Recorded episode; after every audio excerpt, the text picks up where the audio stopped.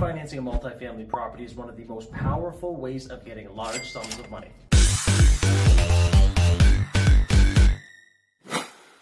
In today's video, I'm going to be breaking down a refinance example of a duplex and how you can pull out six-figure income out of a multifamily property. Hey, if you're new to the channel, my wife Mel and I have now purchased over 250 units in five different countries, Canada, US, Costa Rica, Mexico, Dominican Republic. We love multifamily properties and we do so with no joint venture partners, meaning we keep 100% of the equity, decision making, and most importantly, the money. We release a video every single week, so make sure to subscribe to the channel, hit the bell to get notified, and you'll be seeing a video from us every week. But enough about that, let's get started with the scenario. So today I'm gonna be doing a duplex purchase of, let's say, $500,000.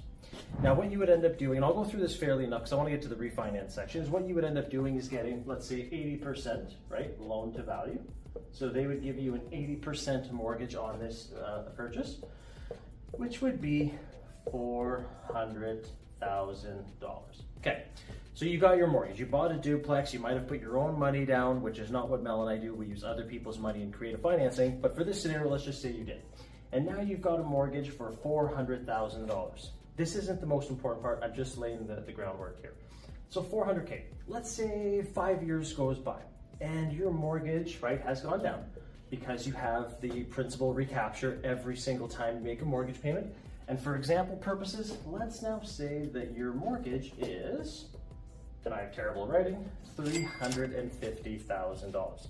This is what is now remaining on your mortgage when you actually go for a refinance. So here's the interesting part and here's why you're watching this video. Hey, stop the video for a second. I wanted to talk to you about a turnkey income property provider that Mel and I have purchased properties for. Now listen up. If you are looking for a income property, then you don't have the time for it. I have a solution for you that I have invested in myself. They will find the property for you, they will renovate it for you, they will give you a turnkey product, and they will get tenants in there for you after screening it and manage the property. Does this sound too good to be true? It is not. I want to introduce you to Rent to Retirement. Okay, we've actually partnered up with them. They are sponsoring this video and they have an exclusive list just for you because you're watching a video from Investor Mel and Dave. So click the link below, go check out this exclusive list, find your next turnkey income property, and book your free call with them so they can go through all the benefits of what they provide. And you'll be investing in properties just like Mel and I. Okay, enough excitement about this. Let's get back to the episode. Now, you're going to go to the financial institution. They will look at your mortgage balance, they'll see, okay, this is the remaining balance that you currently have, the current debt that you have on this property. I love debt, by the way. And they'll say, okay, I understand you want to refinance and pull out the equity that you have in this asset, right? It's called an equity pullout, pretty simple, in the form of a refinance. So now what they're going to do is they're going to order an appraisal. Okay, so the appraiser will visit the property. They'll look at certain things, and I've got other videos on this, but they'll look at certain things like, well, this is a duplex. What is your income? What are your expenses? They're going to look at the big ticket items. When was the last time you got the roof done? When was the last time you changed the plumbing? Is the electrical up to code? How do the windows look? What's your HVAC system like? All of these things will come into play when they do the appraisal. Okay. Now in this scenario, again, I'm just making up numbers here. In this scenario, let's say your property is now worth $750,000, okay? 750K. And you might be thinking, Dave, how did you get from here to here? This is very easy. Once you understand how to do this, you can do this in even shorter than five years. Okay, a couple different things you're going to lift the asset in value. And what I mean by that, when I say lifting a building, I mean lifting the valuation. So you did, I actually put down here, it should be upwards, but you lifted this asset, meaning you might have done, uh, there's different ways. Force appreciation with renovations is one of them, right? So did you go in? Did you do a total gut job? Did you do some minor cosmetics? So that's one with renovations. The second one is forcing the asset uh, in appreciation with income. Meaning, did you reduce the expenses? Did you increase the rents, right? Is your net operating income higher? That's a way of getting this lift as well. And the third one, which I do not bank on because no one can actually bank on this because no one can control it, market appreciation. You might be saying, well, Dave, I'm in a hot market. Uh, this can happen all day, every day because the market keeps skyrocketing. Well, the last few years have shown us that that is not always the case. So please do not bank on the third option there of market appreciation. That should almost be grading, okay?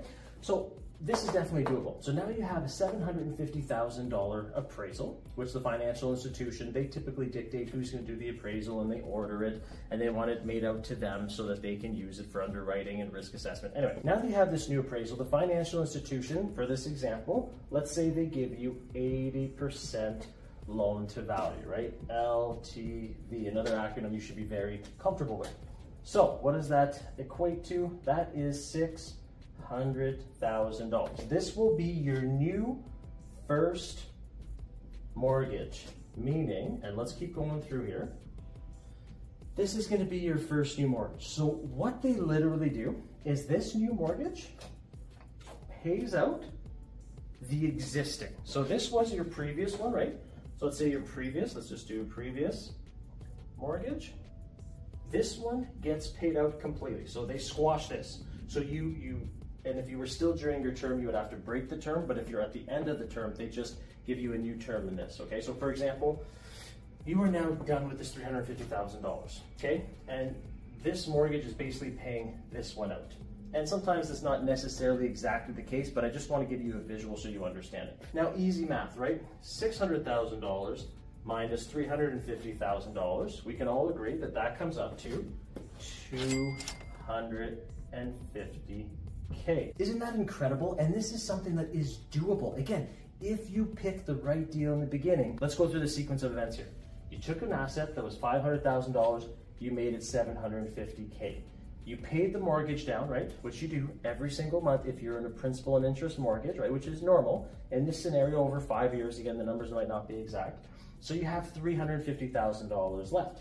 You got a new first mortgage, 80% of this, which is this, you guys see where I'm going? Which pays out the first mortgage, or is basically that's what you owe in debt. Uh, so the difference on your refinance, the difference between the $600,000 new mortgage and the 350K, boom, a quarter of a million dollars. That is what a refinance is. Mel and I do refinances all the time. The building I'm actually filming this video in we purchased in 2020. I am already on my third refinance. Think about that, taking six figure income out every single time while still generating cash flow every single month. So the moral of today is refinances are a huge part. Now, I did not talk about the most important thing. You're thinking, okay, Dave, that's awesome, 250K uh, depending if you're doing this in an LLC or a corporation or an LP or a holding company. That's that's all neither here nor there. We have other videos on, on structures. But you might be thinking, the tax man is going to come looking for this, right? That's that's a quarter of a million dollars. That's a nice chunk of change. What's going to happen with either in Canada the CRA or in the US the IRS? They're going to come looking for this, right? No. This is where the rich get wealthy. This is the power of real estate because a refinance is a non-taxable event. And why is it a non-taxable event? Because the government says, yes, you got $250,000, which is amazing, right? I can't say that enough. I'm super excited. I'm hopefully you're picking up on my energy here. However, you still owe $600,000. Debt. Okay, I want to write this as big as I can what's left on the board. Debt is king, and this is why. Debt is king. Mel and I owe tens of millions of dollars in debt, good debt, just like this, because debt is not taxable. Okay, listen to this. This is a pro tip. If you're going to take anything from this video, debt is not taxable. Once you understand that, the $600,000 that allowed me to leverage this 250K while still getting cash flow every single month, the cash flow I'm going to get taxed on. There's other ways, depreciation and uh, other ways to make that go away. But this I am not. So this is the biggest thing to take away from the video. A refinance is debt and debt is not taxable. Okay, so that's a refinance in a nutshell. If you have any questions, comment below and I'll definitely answer. But this is why I do refinances all the time. So if you think refinances are good, I want you to check out our next video, which is home equity line of credit. This is the same thing as a refinance, but with a twist. I'm Dave from Investor Dave, and I'll see you there.